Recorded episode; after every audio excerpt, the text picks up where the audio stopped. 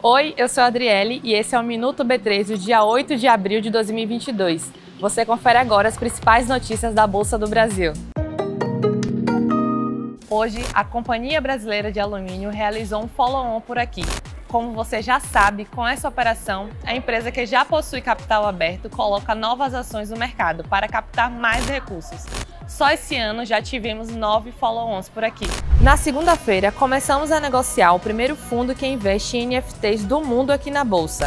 NFTs são ativos negociados no Metaverso, que é uma espécie de mundo virtual. Você já pode negociar cotas desse novo produto com o ticker NFTS11. Na terça-feira, a gente contou para vocês sobre a melhoria que fizemos nos boletins de mercado da B3. Agora, os famosos BD e BDI podem ser consultados em página navegável nos sites e baixados em formatos PDF ou CVS.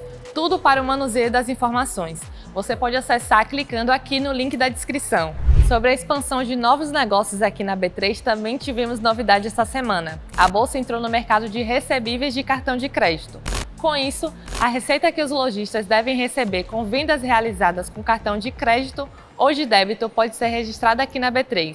Assim, a gente apoia os empreendedores do país que agora tem mais uma alternativa de financiamento para os seus negócios. E o Ibovespa B3 fechou em queda de 0,45% aos 118.322 pontos. A empresa com o melhor desempenho do dia foi a Eletrobras, com alta de 5,30%.